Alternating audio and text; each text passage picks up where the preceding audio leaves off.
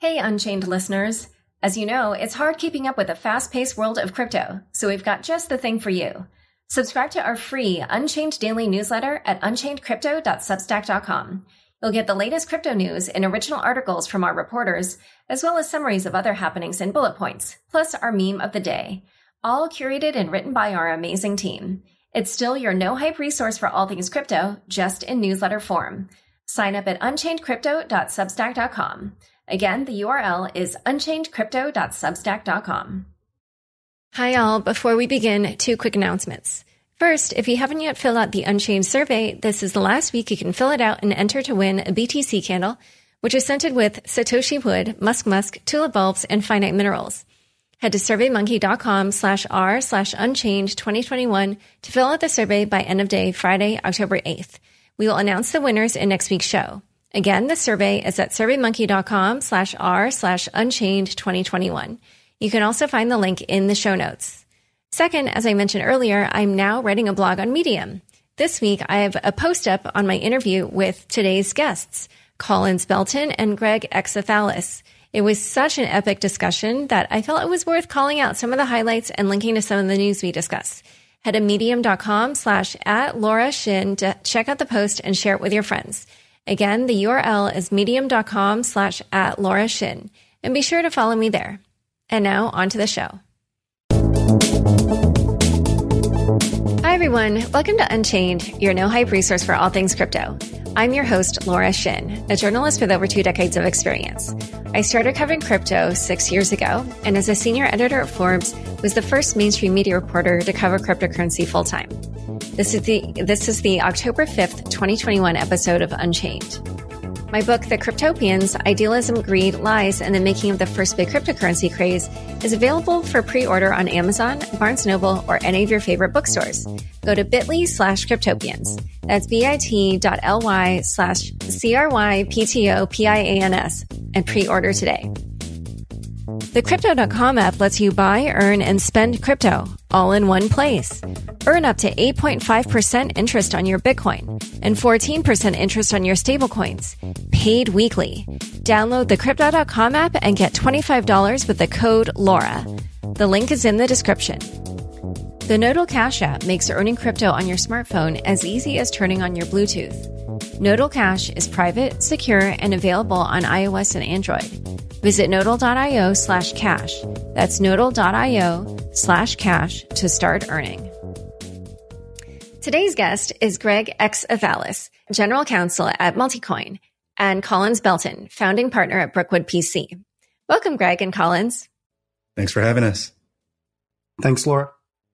So we are recording on Friday, October 1st, and yesterday was the last day of the SEC and CFTC's fiscal year.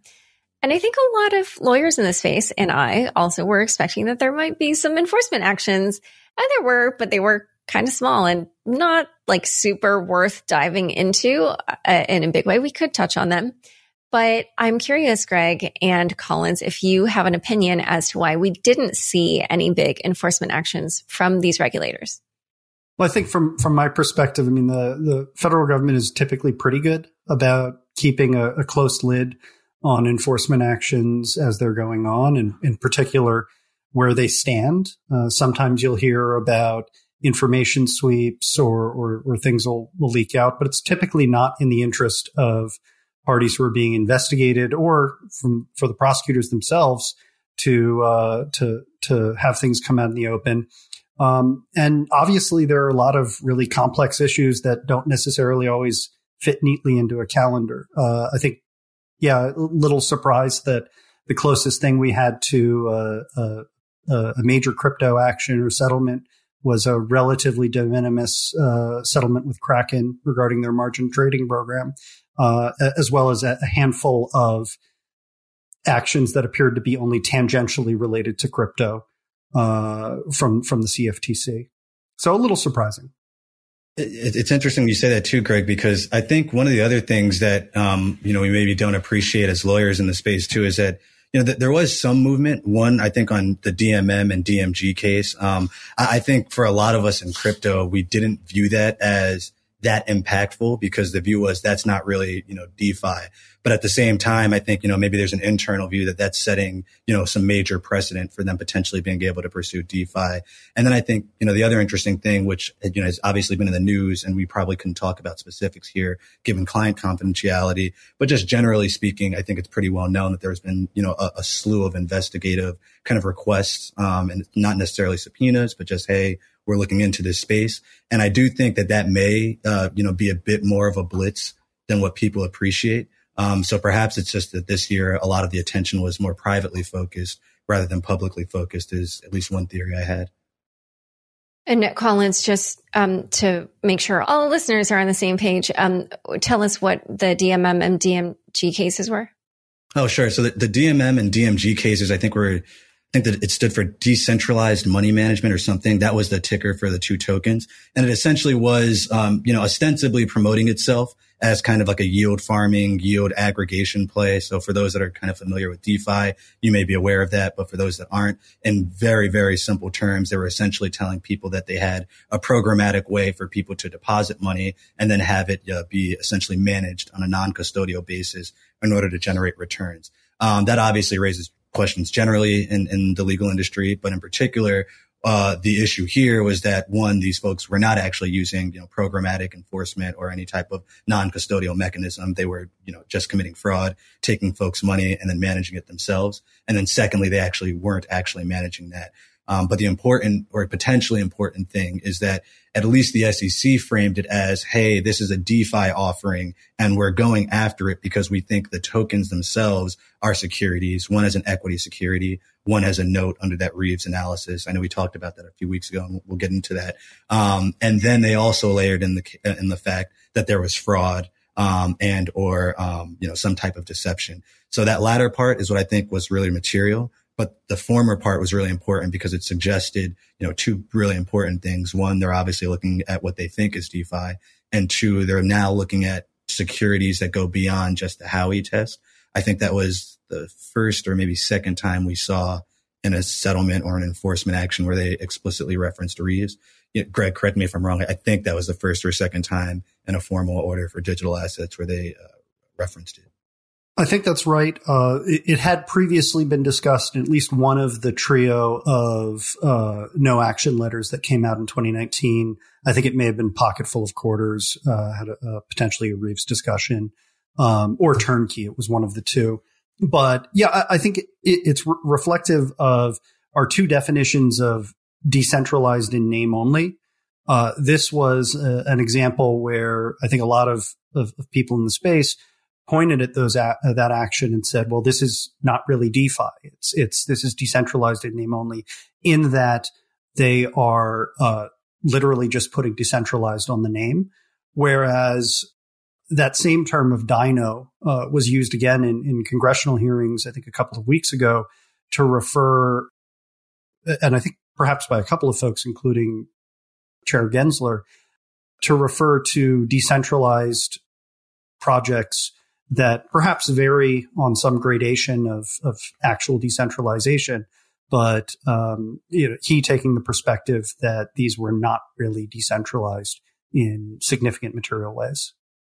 Yeah, and I think for the DMM and DMG cases, that's those are the ones, as you said, they were called uh, decentralized in name only. But I noticed that SEC Commissioner Hester Peirce also called them that, and um, I don't know if she coined the phrase or not but clearly there is at least somebody at a high level in the SEC who makes a difference between projects like that versus ones that are legitimately either decentralized or trying to be. Uh, you know, I'm not sure what her view is on that.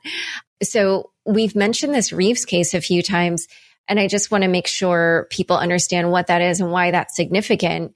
As you said, this was brought up in the context as another way to you know, look at this question of whether or not a token is a security. So uh, after the Howey test, so can you give us a sense of what that case says and then how it would apply here? Ernst and Young versus Reeves, I should say. Reeves versus Ernst and Young, I should say. Uh, Supreme Court case from uh, I think 1990 uh, that addressed sort of a fundamental issue of whether or not a note is a security.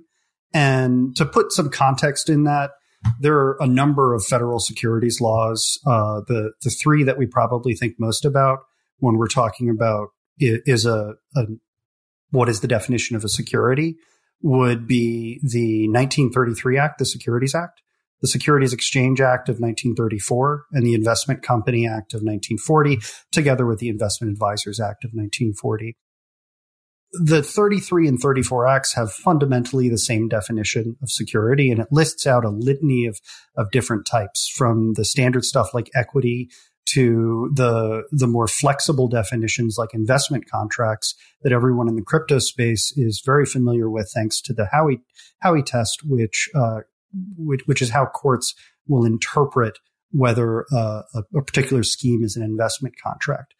Reeves takes a look at a different uh, set of that definition, which is notes. And in some cases, one, some might try and also uh, apply it to evidence of indebtedness, which are codified as types of securities. And there's a, a an explicit presumption that a note is a security unless it fits certain families of notes that are known to be com- more commercial in nature than than than investment in nature. So in in the Reeves case, the the court set out uh, a slew of categories. I think it was seven or eight categories that were called families of, uh, of of commercial arrangements. And if your specific instrument, your your your note, was within that those uh, seven families of commercial non-security notes, they would not be deemed to be a security for ones that were not clearly within those seven families, the court established a test that looked at four different categories on a balancing test. So in, in Howey, it's three or four, depending on how you want to look at the definition, three or four prongs, and all of them must be satisfied to be a security. Whereas in Reeves, it's a balancing test. It's not quite as algorithmic. Uh, and those things, those those uh, factors that you look at are the motivation of the seller and the buyer in the transaction. Is it commercial in nature? Is it investment in nature? The plan of distribution of the instrument is it being broadly distributed to the public, uh, or, or, is it more specific and, and bilateral or closely uh, distributed? The reasonable expectations of the investing public would people think of it as a security? And the presence of an alternative regulatory regime which is probably the most important one that uh, that we look at in a lot of cases uh, for for the crypto community is is there an alternative regulatory regime that applies that would make something that might otherwise be a, a note or, or a security note rather I should say into something that would be viewed as a non-security and so what do you think the SEC is doing by now applying Reeves a few times here? Like if you're kind of reading the tea leaves, what would you say is maybe the next evolution in their application of existing case law, I guess it is, to the crypto space? Well, I think that, you know, and I'll let Collins weigh in here, but I, I think, you know, we've looked at where they're applying it. And it, it's often been in these lending type of programs where we've also seen action on the state level. And while the initial actions uh, that were, were targeted at BlockFi from New Jersey and, and, Alabama and Texas and Kentucky or Vermont, I can't recall which, uh, a lot of that focused on Howey but uh, a few of the states, particularly Texas, also referenced Reeves. And I think some of the conversation around it targets Reeves in no small part because uh, some of these relationships do look a little bit more like a debt relationship than an investment into uh, an enterprise. So I don't know, Collins, if you want to uh, chime in on that. Yeah, I mean, I definitely agree. I think where I'm expecting to see it most applied or most trotted out is going to be in the context of the type of lending or potentially, I wouldn't call it necessarily rehypothecation, but um, rehypothecation like activities. I think those are probably the most prominent areas where they'll look to raise it in the DeFi context. Now, obviously for, you know, centralized entities, um, and it goes, you know, to a point that you raised, Laura, I think it's in some ways sometimes easier to make that argument um, for, uh, from at least the government's perspective, as I view it, because it's a lot easier to say, "Hey, you've got somebody who's taking in this capital who may either be managing it or at least be, you know, subjecting that capital to whatever other downstream flows are in their business. And, you know, like Greg was talking about the 33 Act, the 34 Act, the 40 Acts, all of those are, you know, largely predicated on the existence of intermediaries and how we either want to constrain their behavior or prescribe some type of behavior that they should be uh, taking. And so when you've got those traditional actors, I think, you know, mapping that framework on is a little bit easier. For the same reason, I think you start to see why the distinctions that folks like Hester and some in the crypto community want to make between kind of a, a truly decentralized protocol versus a, a CeDeFi protocol or a semi-centralized protocol is really material because in the absence of those intermediaries, some of the questions and the natures of the questions potentially change and maybe normatively they should is what I think a lot of people want to argue on the policy side. Okay, so let's actually just focus the next part of the discussion on things that are obviously centralized, which would be lending products from companies like BlockFi or Celsius or this proposed uh, product from Coinbase called Coinbase Lend, which they ended up deciding not to pursue because the SEC threatened to sue them if they did. So when you look at those, what's your opinion? Do those look like securities to you according to, um, you know, the, this precedent that, that we've discussed here? Or would you say it looks like something different and, um, maybe is not a security? So I, am going to preface this just by saying um, I, I, did. I've previously worked with some of the folks, so I, I, I, can't you know necessarily speak on their particular business models. But I, I guess I, would generally say I think that if there is an argument on the securities law side of things, it's not fruitful from my perspective to focus on the notes or certificate of indebtedness or investment contract analysis. I think what, and I think my, my public position has generally been shoehorning in these assets into those tests is not the appropriate way to do so. At the same time, you know, I'm happy to concede, particularly with some of the arrangements that I've seen and not with these three particular companies, but others that I've, you know, talked to over the years or seen in their business models. I'll definitely concede that I think some of these models will almost certainly constitute securities, but not because they are an evidence of indebtedness to a company or not because it's a note like investment that traditionally falls in those categories. And I don't think it even is one of these things where they're necessarily managing people's money in the way that we would expect an equity contract. I think the more appropriate way, and and and this is where I, I really struggle with the SEC's approach right now, is to say, look, we've got, like Greg said, a litany of definitions here. I mean, it's like 30 or 40 definitions, two of which are things like participation in a profit sharing scheme or things like an asset backed security or a bond. Those three categories are much more appropriate to discuss. And, you know, participation in a profit sharing scheme have sometimes relied on the Howey test, which is why I think that it, it, shows why treating those as equity instruments is probably not the right move. But I would say it's a harder argument to say something like a central entity issuing you a receipt and that entitles you to some coupon payment in the future doesn't look like a bond or doesn't look like some type of asset backed security, but that's going to require that they build out the jurisprudence and the case law. And I think that's important for us to push because if we're saying, Hey, we want guidance, we want clarity, where are the lines? What are we looking to do? Them saying, Hey, we're going to shoehorn it into this test that doesn't really fit either of these parameters, but you guys should just figure it out is not appropriate, especially if you've got a large institution that's looking to follow our laws, that's registered publicly, that's reaching out to them. At a certain point, you might have to say, look, it's, it's incumbent on us as the rulemaker. We have rulemaking authority to start expanding our previous guidance and start applying, you know, our, our, our frameworks to existing definitions. So that, that's generally my perspective there without necessarily taking a view on any of those three products. Yeah, I, I think I'm I'm sort of in the same boat with Collins as I've done a little work in the space in the past. Uh, so I don't want to go too deep on specifics. At the same time, one, one thing that I think it's worthwhile to note is this isn't the only scheme out there. Uh, crypto isn't the only industry that has relationships like this.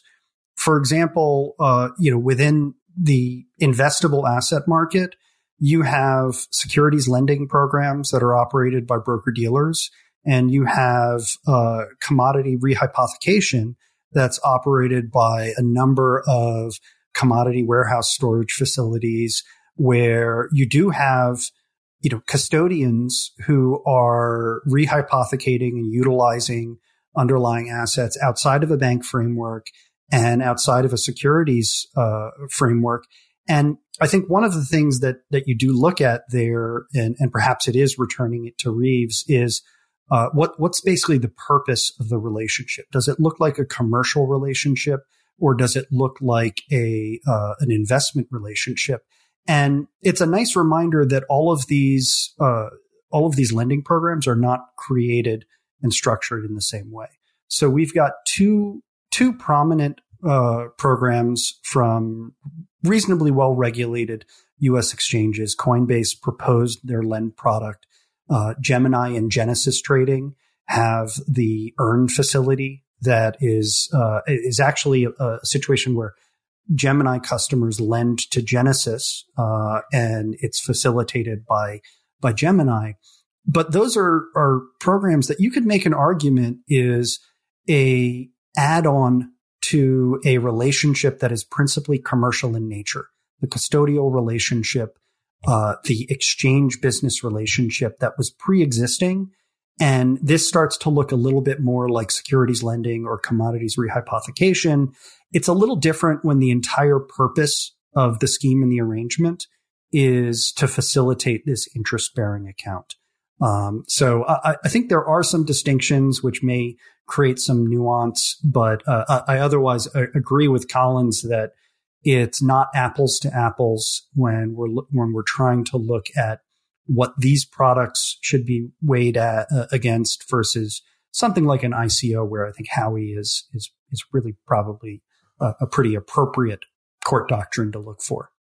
And then, would you agree with Collins? And and correct me, Collins, if I don't summarize your position accurately, but it seems like you were saying that you felt that there should just be new legislation to deal with these new types of products that maybe aren't covered by existing regulation. Well, well, no, not even necessarily new legislation. Like, like the definitions that I described to you are, are already included in the Securities Act and the Exchange Act. The reason why the SEC prefers to default to an investment contract or a note is that there's established case law. Um, and there, there are two reasons why that's important. One, there's a roadmap for them to follow. Um, that can reuse prior work. And, and that really does matter for lawyers. Like we don't, you know, aim to recreate the wheel every time. But the second is that extending case law or getting new case law can be a bit of a risky business, particularly for a regulatory body. Because if they are wrong, then it establishes precedent that many, many other people in the industry may want to follow and it may, you know, incentivize behavior that they may want to dissuade. Now, obviously, there's a question as to whether they should, you know, want to dissuade behavior that a judicial body has determined is legal. But regardless, you know, administrative bodies are still political organs and they are impacted by both political realities, but also just administrative priorities. So I think that it's not necessarily promulgating new laws. I certainly think we should be considering that in some areas. But to be frank, for a lot of the securities law matters, I don't necessarily think that's needed. Um, and this is kind of important. And, and I'm, again, this is, I'm assuming we're still all focused on the centralized components here because yeah. I think in the decentralized context, it's a bit different. But one of the things that we've been talking about, and it really frustrates me that it's, it's not more publicly known, is that a lot of these exchanges, I don't think their problem is, hey, these are securities and we like, we don't want to offer securities. For the most part, in practice, for the end user and even for the exchanges, for most of management, other than the compliance function, it's not really going to be a huge difference for them whether they're issuing like this asset from a BD entity or a money transmitter. They're going to have very similar requirements in terms of customer identification. Now, yes, there are other obligations that will apply to a securities entity that may not apply to a money transmitter. But at the end of the day, for the most part, your customers, they're not really exposed to that and maybe a little bit more data collection. And even internally, most of the stakeholders aren't exposed to that. It's just, you know, additional compliance costs. So what frustrates me is that Coinbase has a broker dealer.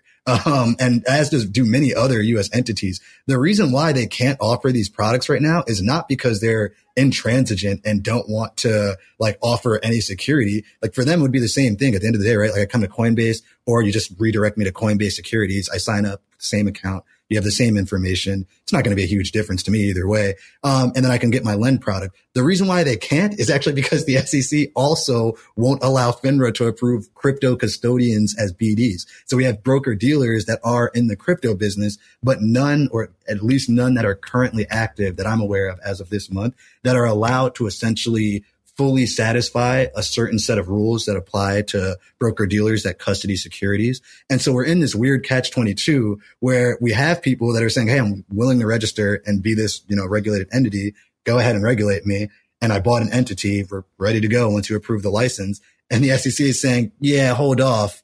We're not sure but also this is a security. So you need a securities entity. It, it's a very bizarre situation. And I think it's a very important point because I see so many people with these takes of, oh, these guys don't want to follow the law or something. And it's like Coinbase brought this broker dealer, I think in like 2019 with the expectation of being able to offer crypto securities. And it's just been almost three years with no approval. So I think it's a bit disingenuous when I hear Gary and many other folks saying, Hey, come and talk to us when it's like, Hey, they haven't just talked to you. They bought a BD they put it through the licensure process and now they've just been waiting for two years. It's very disingenuous to put it like everyone's shooting from the hip because we're in tech or something like that.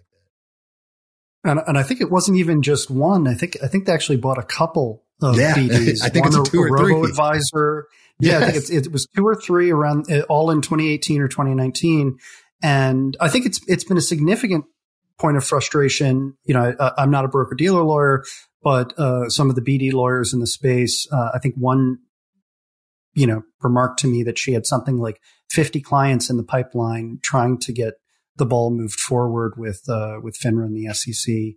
Uh, which is not to say that there aren't some tough issues, but uh, you know, when we we look at the industry and the criticism of the industry that sometimes takes place, the level of intractability of this system to quickly adopt uh, or adapt, I should say, to what's happening in the market. Uh, it's not just on on the companies that are building. It, it's also in the need to have a regulatory environment that responsibly promotes responsible innovation. Yeah, actually, just listening to you guys talk, it made me think, and this is just me guessing. I have done no reporting into this other than just talking to crypto lawyers. I, I mean, I haven't spoken to anyone at the SEC or anything like that. But just listening to this, it makes me think, oh, it's probably just they haven't figured out how they want to regulate the space. And so they're just trying to keep people in a holding pattern. What, what do you think of that theory?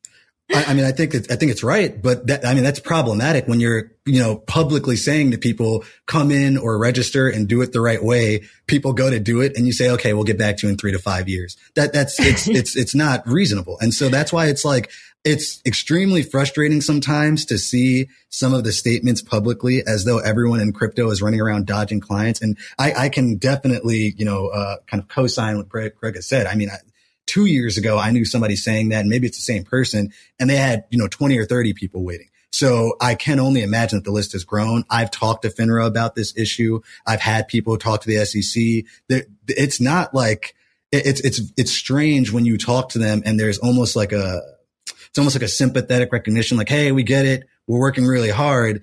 I, I, would appreciate that if, but for the fact that you, you know, you turn on the news and you've got somebody saying, Hey, these guys don't want to comply. And it's like, what, what's going on? And, and let's not, let's not, you know, understate the reality here. Uh, a significant swath of crypto actors are probably not great actors and we should be cleaning these folks up. But that's the thing, right? If we were focused on them, we could do that. And what's, you know, what I guess I'll end my little mini rant here, which by saying it's funny because sometimes I see people say, like, oh, like 90% or 95% of these are valueless. Well, well first of all, you know, I, I don't think the hit rate in regular startup is that, much higher. But secondly, you know, at this point, there's 30,000 plus companies. That's still 3,000 companies that are valid. Like th- that's, that's a huge amount of companies with tens of thousands or hundreds of thousands of people working for them. It's no longer like, oh, hey, you've got 12 legitimate actors and 50 million bad actors. It's like, even if you want to take the most draconian, you know, 95%, 99%, of people are bad actors. That's still hundreds of companies, almost as much as the Fortune 500.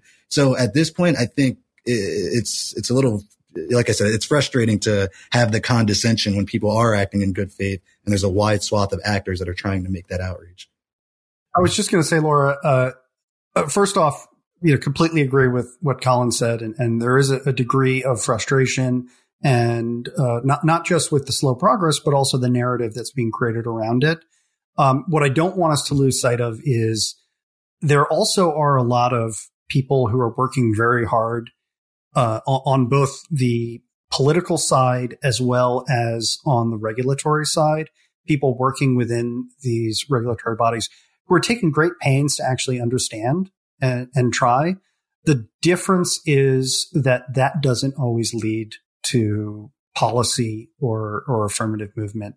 uh, that that actually allows innovation to occur here in the U.S. So one of our continuing themes of concern over the course of 2021 is is this the year that more and more of crypto gets pushed uh, outside of the U.S., both on a development side and also on a market side? Um, the number of opportunities for participation in this exciting new ecosystem uh, gets smaller and smaller. Um, you know, Collins can probably speak better to uh, to to what we saw yesterday with geo blocking, and I know we're still on CeFi, but uh, when we get to T- to DeFi, talking about what's going on with geo blocking of US IPs, and um, you know, it, it's it's a shame, uh, and, and, I think it's important that we work to uh, elevate the the parties in, in the regulatory apparatus or the political apparatus who are working to, to again try and promote res- reasonable and responsible regulation and and to be able to foster um, a, a, crypto ecosystem here in the U.S. Yeah, so why don't we discuss DeFi actually momentarily because we're already halfway through the show. Um, but first, a quick word from the sponsors who make this show possible. With Nodle Cash, you can earn crypto on your mobile device for free with no hardware to purchase. You just download the Nodle Cash app, turn on your Bluetooth, and start earning. Nodle Cash is private, secure, and easy to earn. Whether you're on the go, stuck in traffic, or even while you're sleeping. You can even repurpose your old smartphones to earn Nodle Cash. Visit nodle.com to get started, or go directly to nodle.io slash cash. That's nodle.io slash cash. Join the Citizen Network to earn crypto on your smartphone 24 7. Or if you're already a Nodle Cash app user, make sure you follow their Twitter at Nodle Network and join their Telegram at Nodle Community for earning tips and exclusive giveaways. With over 10 million users, Crypto.com is the easiest place to buy and sell over 90 cryptocurrencies. Download the Crypto.com app now and get $25 with the code LAURA. If you're a hodler, Crypto.com Earn pays industry leading interest rates on over 30 coins, including Bitcoin, at up to 8.5% interest and up to 14% interest on your stablecoins. When it's time to spend your crypto, nothing beats the Crypto.com Visa card, which pays you up to 8% back instantly and gives you 100% rebate for your Netflix, Spotify, and Amazon Prime subscriptions. There is no annual or monthly fees to worry about. Download the Crypto.com app and get $25 when using the code LAURA. L A U R A. The link is in the description. Back to my conversation with Greg and Collins. So there's so much more to be said, even just about the centralized crypto world, but let's talk about DeFi because I feel like that's really probably the major issue here. Um, what would you say is uh, th- so in a way, I almost feel like a lot of this discussion is subtext for what's going on in DeFi. Like when you look at what's happening with the regulators and where things are going, what do you think is going to be the regulatory stance toward DeFi?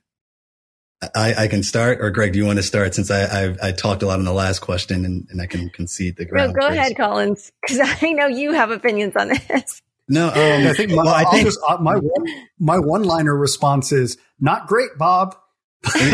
um, no, I mean, I, I actually long term, I actually am more optimistic than I think one most people probably are. Two, my public posting probably suggests. Um, and, and I, I, guess I'll preface this all by saying, I, and sometimes I think people think that I'm like despondent, but it's really more so that I think we have uh, flawed. I mean, incredibly flawed. I mean, this is coming from me. Like my family's history is, is mired in the flaws of our country. So I'm no apologist for American history, but while it's flawed, I think we have one of the best arguments for constantly aiming to hold truth to power. And that's because we've structured a system that ostensibly gives the people as much power as you might see in the modern world. Now that's probably more loaded despite the amount of caveats I tried to add here. But I think I preface what I'm about to say with that just because I think there's this view in crypto, like all governments are bunk. We've got to burn everything. Nothing will ever get done. I'm, I'm actually not that guy. And so for most people who think I'm like a cyberpunk, I may lose some, some bona fides with them. I genuinely think society has been like a pretty good improvement on the human condition. And I think American society, despite its flaws, has been a pretty good upgrade in large part because we've had this strong re- respect for privacy rights and freedom of expression. And so right now we do have a lot of people pushing back. There's a, a combination, there's a confluence of people that are objectively worried the old world is changing on them. It, it seems crazy and novel. There's real criticism and concern. Like you've got a bunch of people flipping God knows what and people, you know, running around laughing at people to stay poor. Probably not a great look. Um, and there's a host of other things that really are causing anxieties about the rise of crypto. And I think that's translating into our policy bodies. But we're also starting to see, like I think, I, think Greg, you, you, raised this. We're starting to see some of the politicians saying, "All right, hold on, hold on. Maybe we don't have to have a knee jerk on this." Part of that's because crypto people are starting to wield their political influence, but part of it is because I think some of these folks, like Ron Wyden and other people, were were around for the dawn of the internet, and they said, "Look, this was really important to us. Not only did it help boost our economy, it significantly, you know, in large part, helped with our domestic and foreign policy, um, you know, spreading our foreign policy." Um, and I think in crypto we're starting to see some people recognize the same things. And so this is a long winded way of saying immediately in the near term, yeah, there's going to be a lot of friction, particularly on derivatives, lending, those types of things, because they are both the most disruptive to the traditional system and can bring the most gain to people, which means it can displace some of them, the traditional incumbents, but they do objectively represent some of the more dangerous aspects of things too. Because as we've seen today, right? Like if you take Societe Generale is now, you know, putting in, uh, uh, assets to be collateralized on MakerDAO. It's huge. It's fantastic. It's like something that we've all been waiting to see for a while. Even as like a DeFi maximalist, love to see DeFi being able to be bridged into the real life. That said, you can imagine in the future where you've got that or something like that built on top of Spell. And then those things are being lent out on something like Sushi's Bento Box. And then Bento Box is being used with Cream. And somewhere downstream, something breaks and suddenly some pension fund is out $30 million because Societe Generale invested in something. Now, this isn't to scare them off from their maker investment. That's not possible today. This is, you know, years in the making. But I think all of those things are now at the fore where people are saying, look, we've got to address this but I'm optimistic that the long term view is going to be a lot of pain.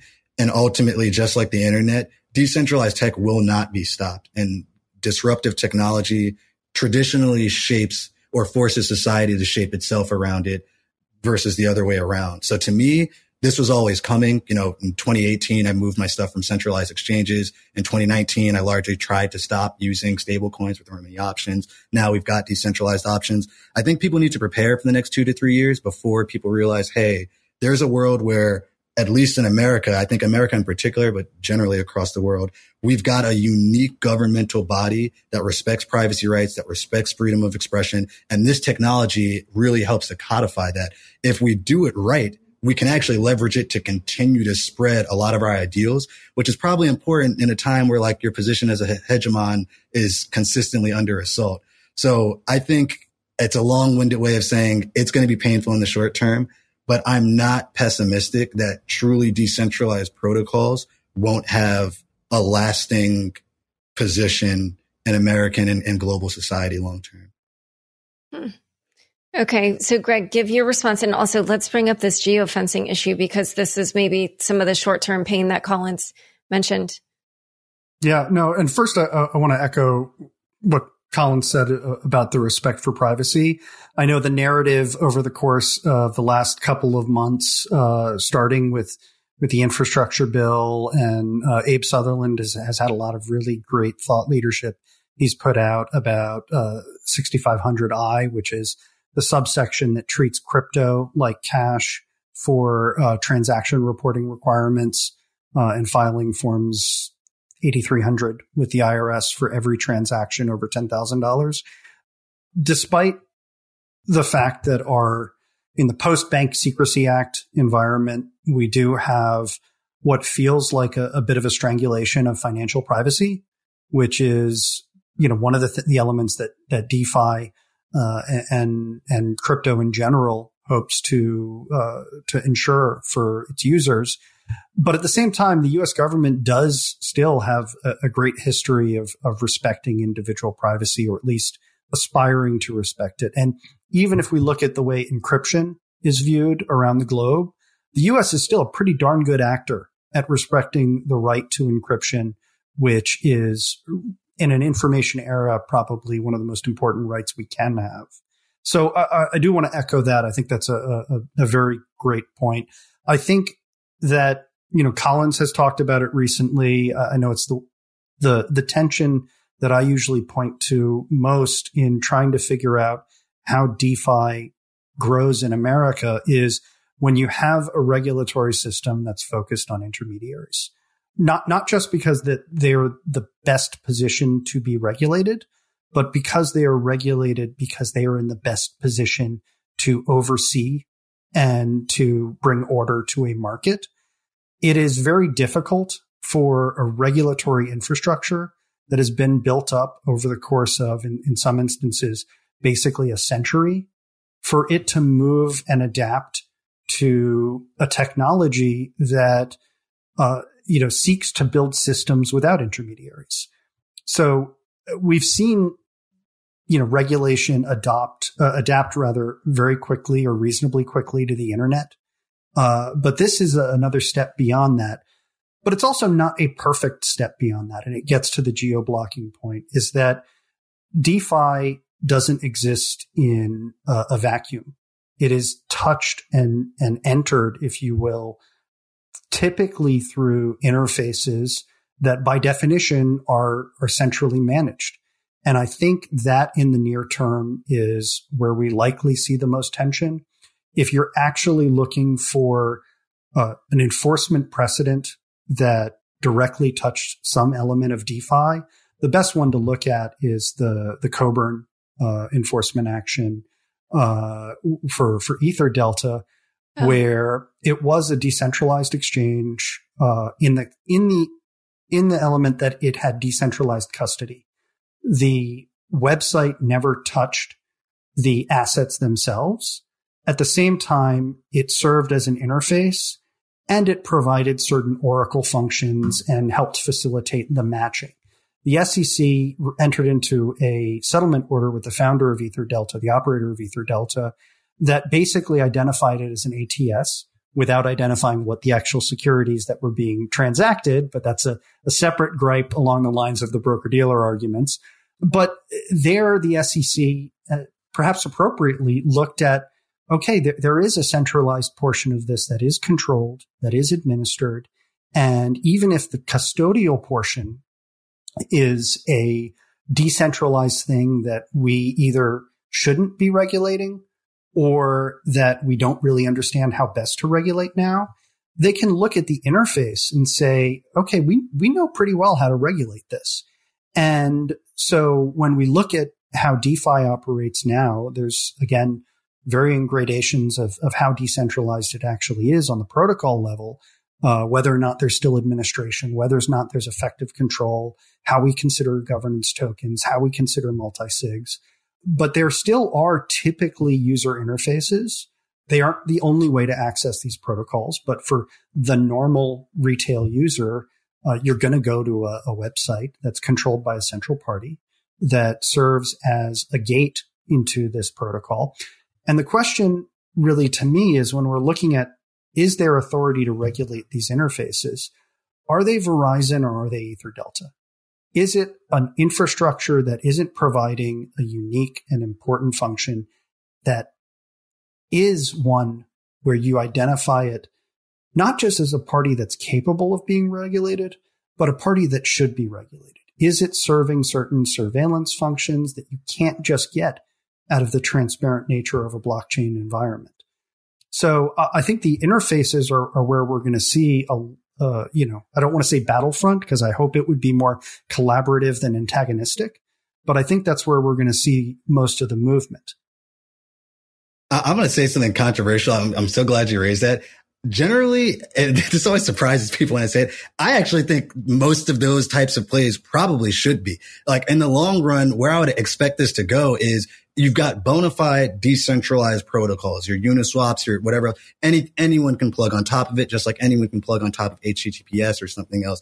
The second you start building a business on top of that is when people are probably going to say, all right, well, maybe we are going to regulate you. And so the options are you either just become a business Or you say, okay, look, we don't think we need to be a business to offer that same functionality. Instead, we think, like you said, there's maybe a variety of folks that can provide an interface, any of which is interchangeable and the sole purpose of which is just to provide access to this underlying protocol. In that world, I think it's a better policy argument or a better policy discussion to be saying, all right, maybe these six people, these, all six of these people can't be in exchange for the same protocol that this seems a bit strange. On the flip side, yes, if you're the only way that somebody can access a protocol, maybe you control back end storage such that if you disappear, people can't withdraw their funds or you have admin keys or keys that can, you know, take people's capital. You start to reintroduce the exact same reasons why we do have securities laws. You're becoming an intermediary. So for me, whenever I've talked to clients or something about that and they've tried to ask me like, Hey, you know, what should I be thinking about when we're designing this?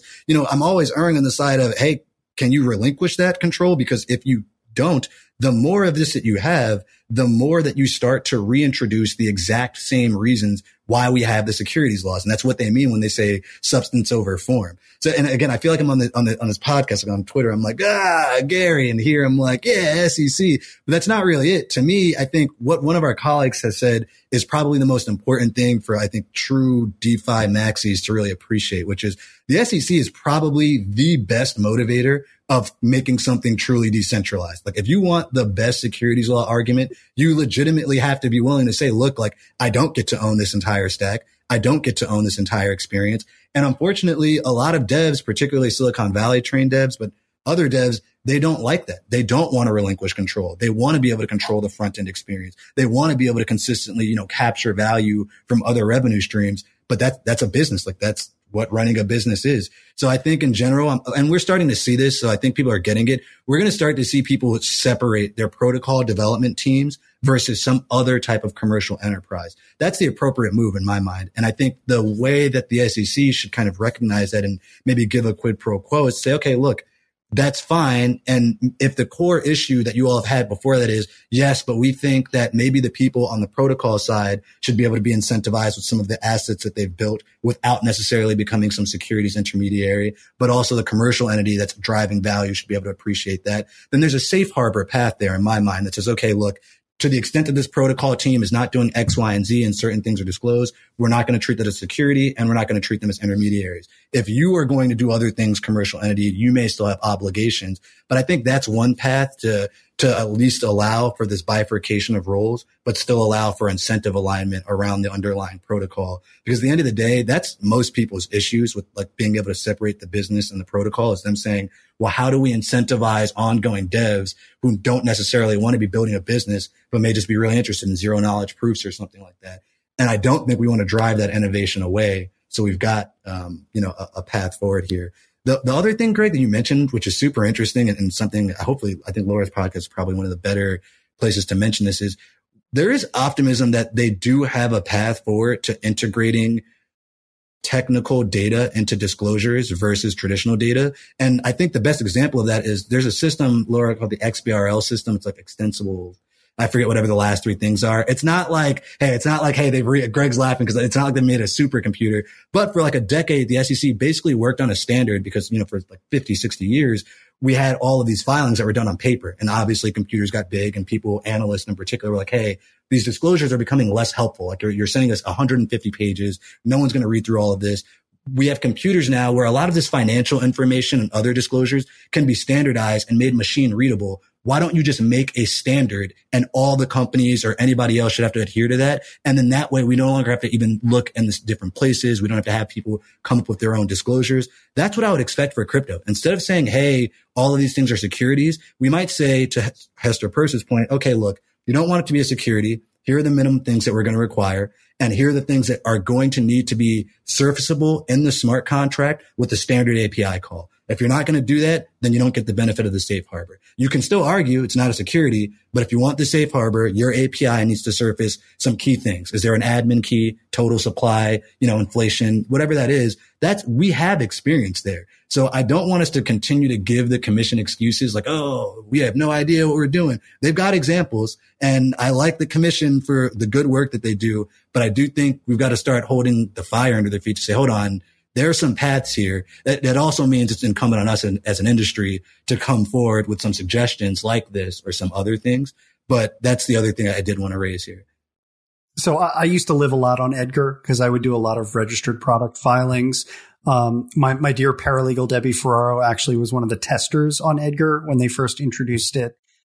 And, uh, you know, I think we, we would all have our frustrations with Edgar from time to time. And when XBRL was introduced, uh, you know, within the last decade, uh, probably about seven, eight years ago with the, the modernization, uh, movement for, for reporting filings, um, it, it was very clunky and hard to access. And really the people who were taking advantage of it were quant funds. Uh, that that were pulling the data because it was it's little, literally Excel co- coding of disclosure documents.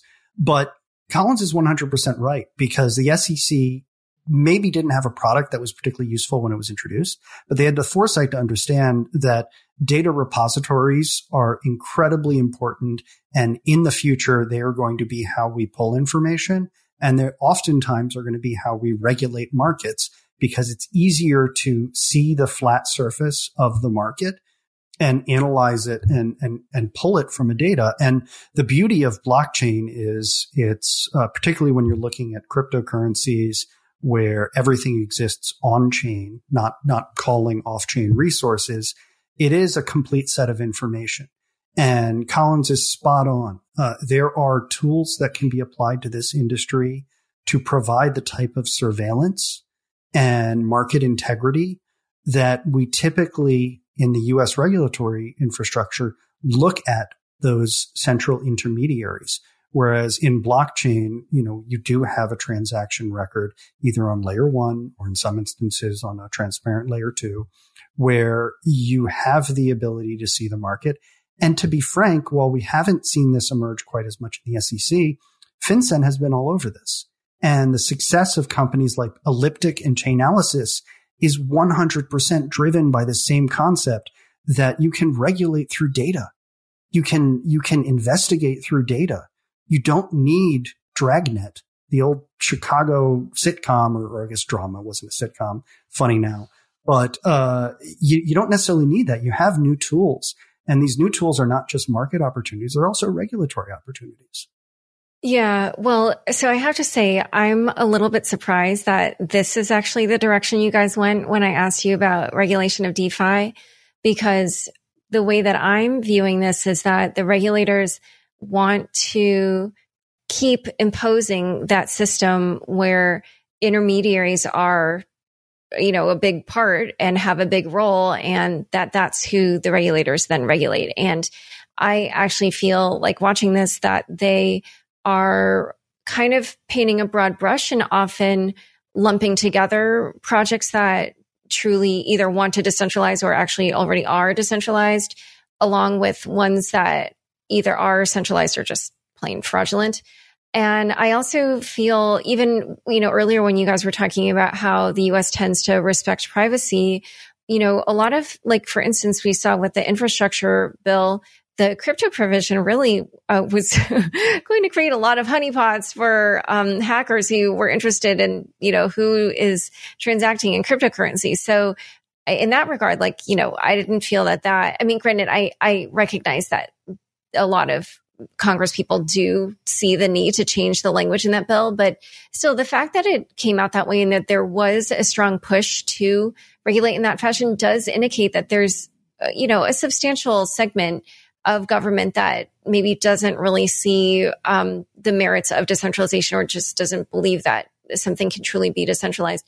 And so even, you know, I keep, I, you guys keep referencing Commissioner Peirce's um, safe harbor proposal. And, you know, I think for somebody who looks at this space and says, okay, there are projects that are legitimately trying to be decentralized or are already decentralized. And of course, something like what she proposed makes sense. But, you know, we haven't really seen the SEC take that up seriously, right? I mean, the fact that she's revised it is great for her and and for everybody who thinks about this space. But when you look at Chair Gensler and kind of some of the other commissioners or even over the CFTC, we don't necessarily see a lot of people saying, Oh yes, this is the way to go. Let's figure out how to adopt this. You know, let's get this in the pipeline. So um, I'm just curious, you know, am I just reading things wrong or do you feel like maybe because you want it to, to, to look that way that you're maybe painting a rosier picture or, or is it just that I'm looking too short term or, or what? No, no, I think, I think you're right. Um, and that's part of what I was saying. You know, I think the next two to three years, it's going to be, a, it's a combination of, of a, a struggle and convincing folks, but also some, some pushback. Um, because yeah, you're right. There's, there's a broad brush brush here being painted.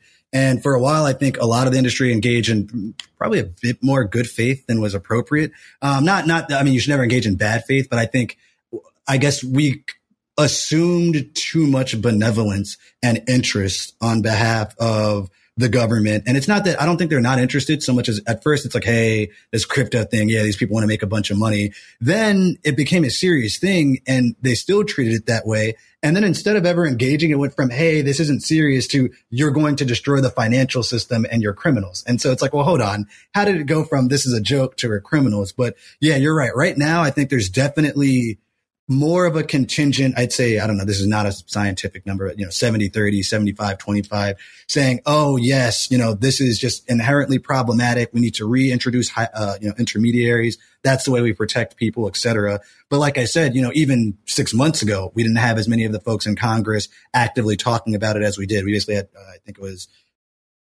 I, I, hate referring to all these people by first name like I know them, but I think it was, it was like Cynthia I think, Lummis, uh, Senator Lummis. Lummis. There we go. Yeah. Uh, uh, Cynthia and a few of the other uh, senators, which I'm, i only know by first name. I have no idea why.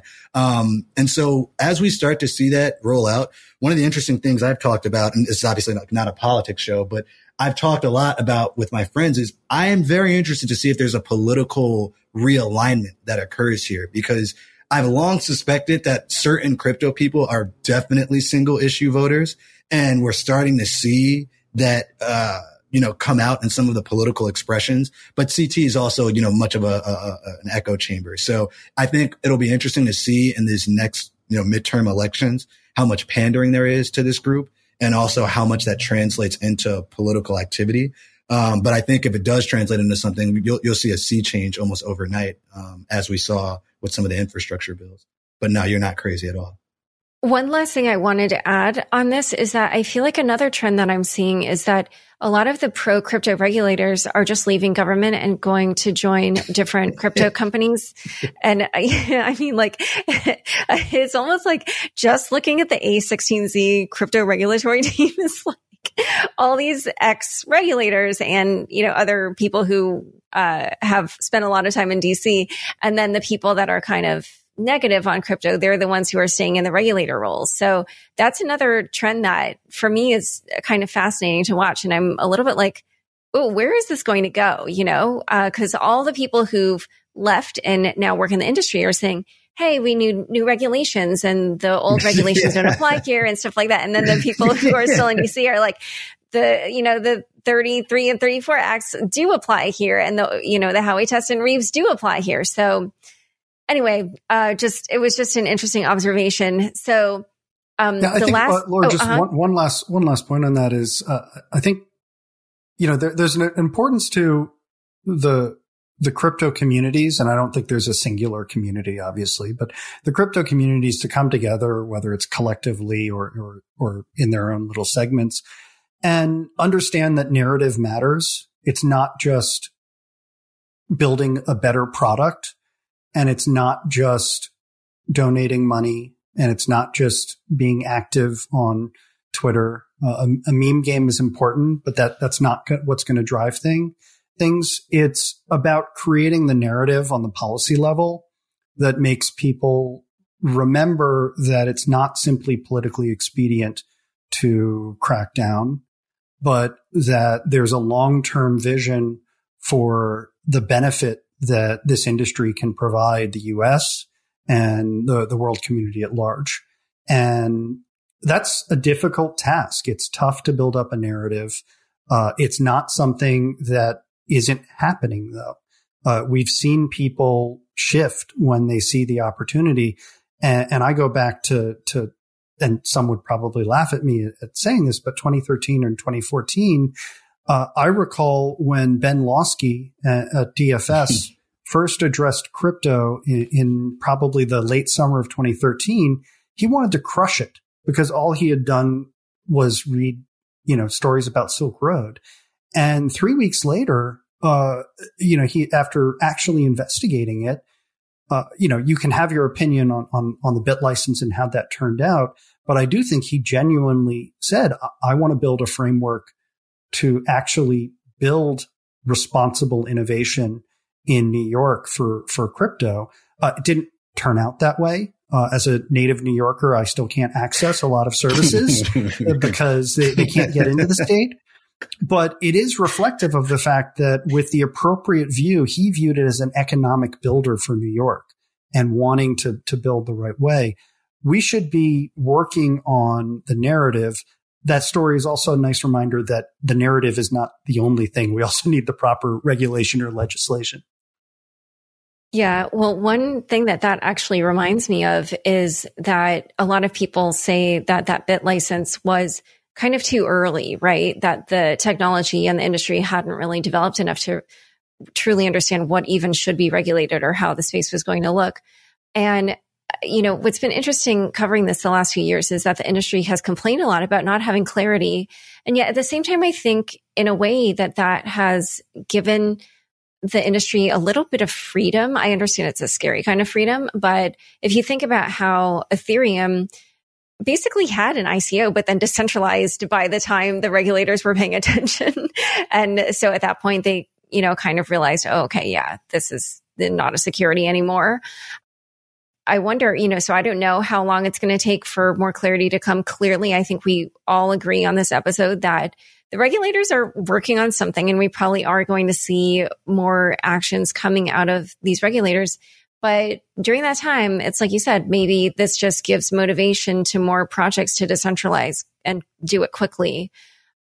Because if that's the case, then I think a lot of them could kind of end up like Ethereum in the sense that, you know, as long as they decentralize by the time regulators really come in, then um, then it may be the case that regulators won't be able to do much. But I don't know. What what are your thoughts on that? Yeah, I, th- I think that timing is obviously extraordinarily important. I think you're right that I, I would argue perhaps timing on the BitLicense in particular was perhaps not a question of 2014 versus 2018 versus 2021, but more so that the timing and the application of that type of a regulatory regime to companies that were six months old versus companies that were well financed, uh, you know, well established, well capitalized financial institutions. Um, you know, if you had, for example, a large regulatory framework in place for people developing silicon processors, we wouldn't have Hewlett Packard because you can't easily develop a financial institution in a in a garage. But frankly, that's that's kind of how uh, how crypto companies got their start. It was a couple of people and, and a little bit of seed funding. All right. So for this next year, what are you going to be looking for? And um, why don't we just throw into this last question what you think is going to happen to stablecoins too? Stablecoins are a good place to start. I think uh, there was an article today, uh, again, when we're recording, from the journal talking about how FSOC and the Biden administration uh, are are looking to create a regulatory framework for stablecoins. I think quite clearly this is an area where there's going to be a lot of focus in the next year, and it's uh, you know Collins mentioned earlier in the show there obviously are a bunch of different types of stablecoins, but if we look at in particular the the fiat backed or uh, in some cases, not quite fiat backed stable coins. Um, you know, that's going to be an area of significant focus and potentially uh, near term regulation. Probably not legislation, but but probably regulation. And I think we'll see some clarity. I think we've already seen people uh, address the the Investment Company Act issues in the space, where um, you know USDC is now going to only hold uh, fiat and treasuries, and that's that's Paxos's strategy. I would guess that's probably Gemini's strategy, and it's most de- most decisively not Tether's strategy. Uh, I think we could see some action on that side, and that's when we're hearing people talk about money market funds. That's what we see. Uh, I think we could, if we get significant regulation on the securities law side rather than on the bank reg side for, for stable coins. I think one project that'll be interesting for people to look at is uh, uh, ARcoin, which was uh, done by the the folks at California at Arca, Arca Labs, where they actually registered a money market fund that holds its shares entirely on the Ethereum blockchain, uh, and you actually can transfer these money market shares peer to peer through to whitelisted Ethereum network addresses this is probably the, the biggest product that no one actually talks about because it doesn't have market traction, but it's real thought leadership in, as far as developing something and getting the SEC on board with an actual uh, tokenized product, registered product that really does live on a blockchain. And you could see uh, some circumstance where that becomes the not quite where stable coins go but if we do see a lot of attack on, on the securities law front on these centralized stablecoin issuers, um, you know, I think ArCoin is, is something that might get talked about a little bit more. Hmm. Yeah, no, that, that's actually interesting. I uh, I didn't know they had registered the money market shares on chain. Um, yeah, for me, I think you know the next year uh, I'm looking at a confluence of I think a, a, segregation between kind of these truly decentralized protocols, whether that's, you know, because they are protocols and, and, made by folks that are known or anonymous or pseudonymous developers kind of building primitives and or, you know, potentially taking over previously centralized ones. To me, that's actually the, you know, the, the worst result from the regulator's perspective, because then it may just push things into the shadows. But that's definitely something and a trend that I'm expecting to see. Um, particularly because DAOs are starting to, you know, get back into popularity, which personally I find very interesting because it's like everyone tends to forget that the SEC like started their entire crusade with the DAO report. So like I personally like like in terms of like the idea behind DAOs, I, I love them. Like I think people should be doing. I've been doing research on co-op models and the like, but I think it is very weird that everyone is acting as though like the SEC is not about to show up next year with all of these DAOs because to be honest, that's the thing eh, that seems the most obvious to me, like even more so than stable coins and stuff, only because for years, basically that was like their demarcation line. It was like, okay, we gave you the DAO report and everything after this, like you're not necessarily blessed or grandfathered in, but we're not going to focus on you as much. And then it's like three or four years later, everyone was like, oh, okay, it's been a while. Why don't we just start doing DAOs again? So I think that's probably the area where we'll probably see a lot more activity. What's interesting is I think what will also bring them into the fore is I'm expecting one of the first, if not more than one major political DAOs to become relevant. So I think that's going to end up kind of like kind of smashing into each other and it's going to be one of the major securities law issues to, to, to see next year. And then in terms of stable coins, yeah, I mean, I think there's going to be a lot of focus here. For me personally, I've, I've had kind of a laser focused on things like, you know, LUSD, RAI, and UST for the past, you know, almost a year and a half since ESD kind of, uh, empty set dollar, one of the first algorithmic stablecoin experiments kind of kicked off the imagination of the industry to see if it could be done. Um, and I think long term, that's kind of important. Um, I, I, maybe undermine my prior rant in terms of like American hegemony and the like. But being frank, if you're trying to use a global permissionless network, at least if I'm not American, I don't want to have to rely on something that's subject to like another country's random, you know, uh, domestic and foreign policy. It wouldn't leave me feeling great. It's like as an American, it's great if like everyone's, you know, denominated in USDC. But long term, if you're saying, Hey, we're building this network that's almost a layer on top of the real world that everyone should have access to, you probably want a credibly neutral, stable currency that, you know, not only should not be uh, the US dollar, you also probably shouldn't be backed by it or pegged to it maybe isn't necessarily as problematic. But if you're backed by it or you're targeting it, you're always necessarily susceptible to it. So, well, I think what's interesting right now is the US is actually focused more on curtailing it at some point, I wouldn't be surprised if we actually flip on that and instead we try to make it such that only US dollar denominated stablecoin things get priority. I just, you know, and this is less me as like the crypto anarchist lawyer, but more like if I'm going to be a real politic, like citizen of the world and we still live in the nation state system, then yeah, if my government's going to like be in this great power war, I want them to kind of do it right. And so for me, I would expect at some point somebody says, Hey guys, this is spreading our foreign policy with very little expenditure on our part and very little liability if it goes wrong. Why don't we kind of let's see what happens? I, I not don't just unleash the US dollar on the rest of the world as a weapon, but admittedly, we've kind of done that before. So it's one of those things where it's like, I don't approve of it from the humanitarian view, but if you're going to do it, I would expect at some point somebody's going to be a realist and say, hold on, if we're going to allow this, why don't we allow it in the way that best benefits us? So I think stablecoins are going to be interesting. I, I there's going to be a crackdown, but I wouldn't, like I said, I wouldn't be surprised if it gets interesting. Yeah. And Collins, on that point, I mean, I think it's also not if we're going to allow it, if we accept that this is going to happen in some form, why would you not want to have the dollarization of, of crypto? If you're a policymaker, and this goes to the narratives, it, it's, it's built in. And, uh, as it turns out, you know, depending on votes in the next couple of weeks, we're going to need some people buying some U.S. treasuries. So yeah, uh, yeah it, it's, it's, it's utterly it's bizarre to me. It's utterly bizarre. And like I said, I get it if you're like one of the people that don't have the economic perspective that dollar hegemony is good. But as a general matter, our policymakers do have that perspective. So for me, it, it's it's a bizarre situation to say, okay, our standard uh, you know, way of operation is yes, we want the dollar to generally dominate in every market it possibly can. Here's an emerging financial market that may grow to dominate all financial markets. Let's do our damnedest to stop the dollar from predominating when it, has no competition. It, I, have never, I, and I, I, understand what's happening. It's really just that like the policymakers aren't, you know, engaged with the regulators right now because it's not a priority. But I, it would be a shame if we do lose out and the nation state system persists and it's just another nation that has the, the hegemony because then it's like, well, great. We didn't undermine the hege- hegemonic system. We just gave it away to someone else.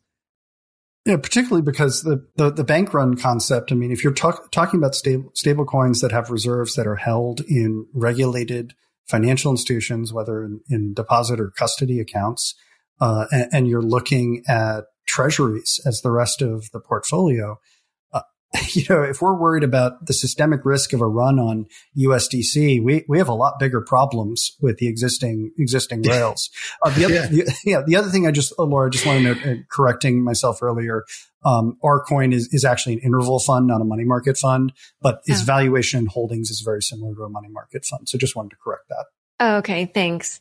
Yeah, um, going back to Collins's point about the dollar. Um, so a couple of things. I don't know if you guys saw, but Sam Bankman Fried of FTX did write a long Twitter thread about this and was saying that the fact that the US dollar um, is how, like, pretty much the vast majority of trading pairs around the world um, are traded in crypto, that is to the US's benefit. And um, Chris Giancarlo, the former CFTC chair, um, has said that he thinks um, instead of doing a, CBDC, we should just have multiple competing US dollar stable coins and it just kind of let it be sort of a free market.